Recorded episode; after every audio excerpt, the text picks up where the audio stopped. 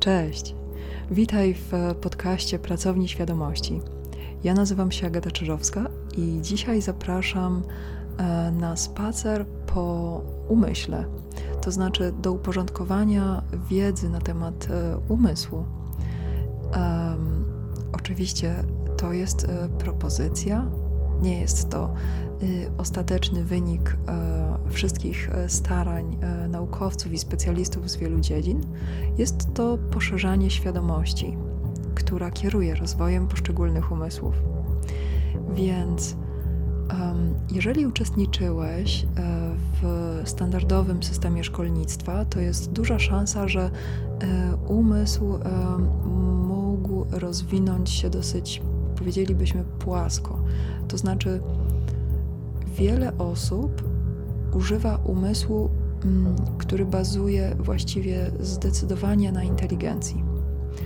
E, dlatego mówię używa, ponieważ e, na umysł oczywiście składają się funkcje, do których nie mamy dostępu. Mm, można je nazwać podświadomością, intuicją, e, mają bardzo wiele nazw. Natomiast można też rozwijać poszczególne um,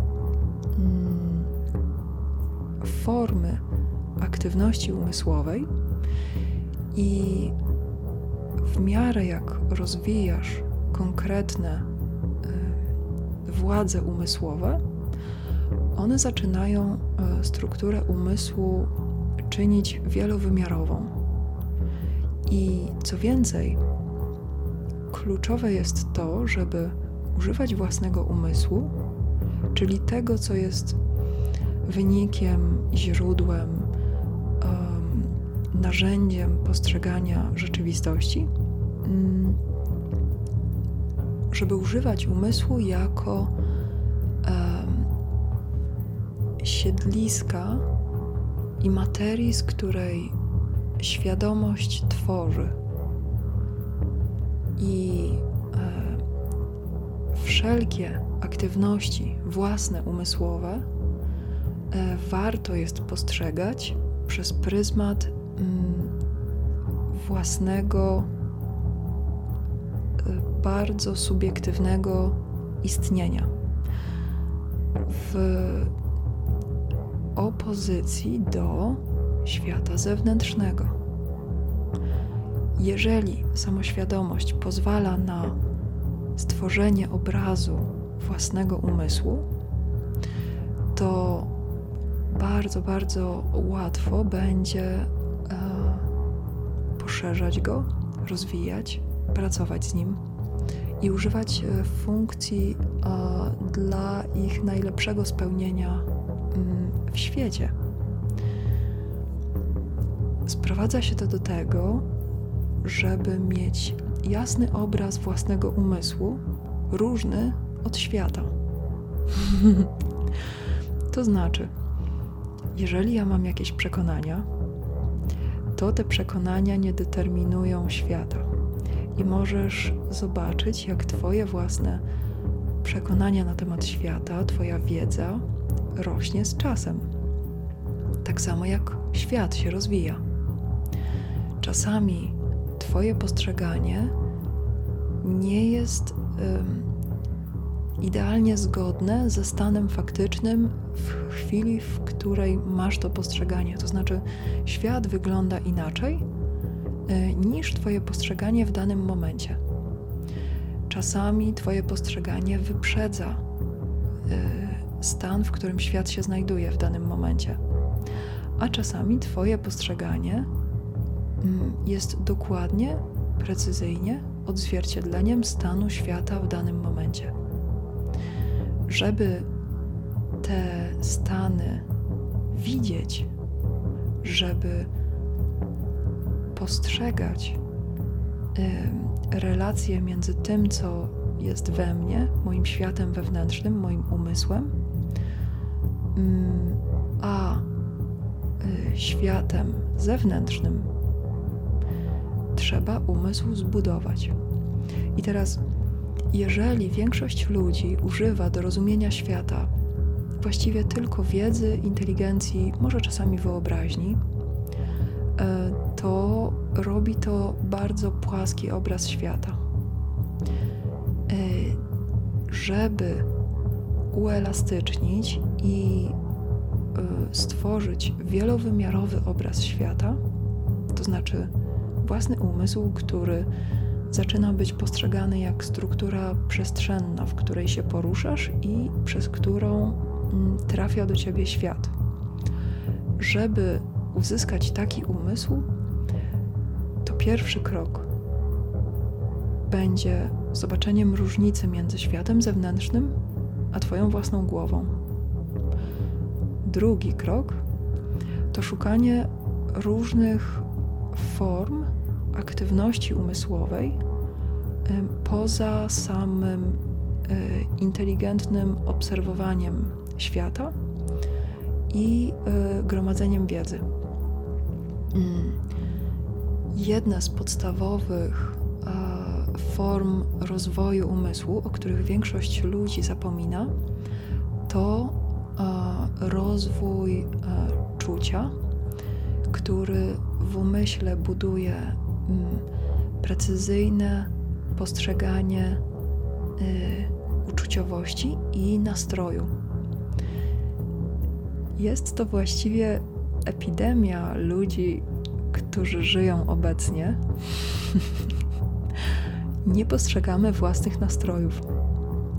Co więcej, używając różnych władz umysłowych, nie widzimy wpływu naszego nastroju, który zmienia się w ciągu dnia, na używanie tych władz. To znaczy, jeżeli planujemy różne rzeczy, to zupełnie inaczej planuje się z nadzieją, e, z poczuciem obfitości, z nastawieniem na znajdywanie rozwiązań, a zupełnie inaczej planuje się, kiedy nastrój się pogarsza, kiedy człowiek jest głodny, kiedy jest poirytowany albo zmęczony. Zobaczenie tego wymiaru, to znaczy wpływu wzajemnego e, umysłu i jego funkcji na nastrój i nastroju na umysł i używanie tych funkcji, jest krokiem milowym do mm, odczuwania, właściwie do y, posiadania umysłu, który nagle zaczyna być mm, bardzo dynamiczny. Na przykład proste postrzeganie własnej inteligencji. Większość ludzi postrzega inteligencję jako współczynnik, który jest stały. Inteligencja tak nie działa. Inteligencja to coś, co fluktuuje w czasie. Można oczywiście sprowadzić się do człowieka, który codziennie jest w tym samym stanie i codziennie ma dostęp e, w 100% do własnych władz umysłowych. Ale droga do tego stanu mm, po pierwsze jest e, mozolna, po drugie jest e, troszkę w niezgodzie z samą naturą bycia fizycznym człowiekiem, który podlega zmianom środowiskowym i wewnętrznym. Po trzecie, osiągnięty cel jest osiągnięty tylko na jakiś czas. To znaczy, jeżeli chcesz mieć pełen dostęp do wszystkich swoich władz umysłowych e, w optymalnym zakresie cały czas, to jest to piękny ideał, i ten ideał będzie ci służył jako wyznacznik Twoich działań, podejmowanych decyzji, planowania itd. Tak Ale to nie jest realny stan. To znaczy, to nie jest stan, w którym e, przebywasz w każdym momencie swojego dnia. Jeżeli e, widzisz te różnice, to znaczy, jeżeli widzisz, że dostęp do swoich władz umysłowych masz ograniczony, albo przynajmniej ten dostęp y, się zmienia, na przykład rano możesz świetnie używać wyobraźni, a wieczorem ona zaczyna e, się rozluźniać i nie być tak dostępna. Albo świetnie idzie ci rozwiązywanie problemów około południa, a po po południu masz na przykład kilka godzin, w których chciałbyś inaczej e, zagospodarować czas.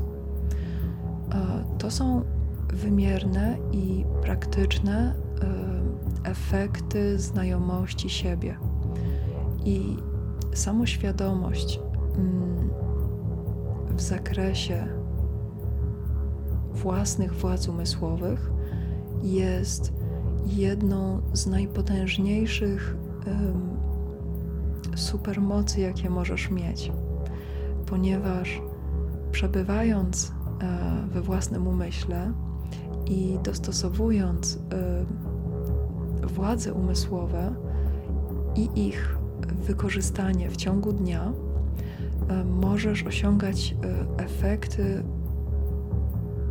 o wiele bardziej mm, o wiele przewyższające to, czego mógłbyś się spodziewać, jeżeli traktujesz władze umysłowe jako pewne stałe. Wracając do inteligencji. Mm, współczynnik inteligencji mocno może się wahać w zależności od przeżywanych stanów um, uczuciowych czy emocjonalnych. I jest to fakt fizjologiczny, ponieważ by korzystać z pełnej inteligencji, mm, poza tym inteligencja to bardzo szerokie określenie,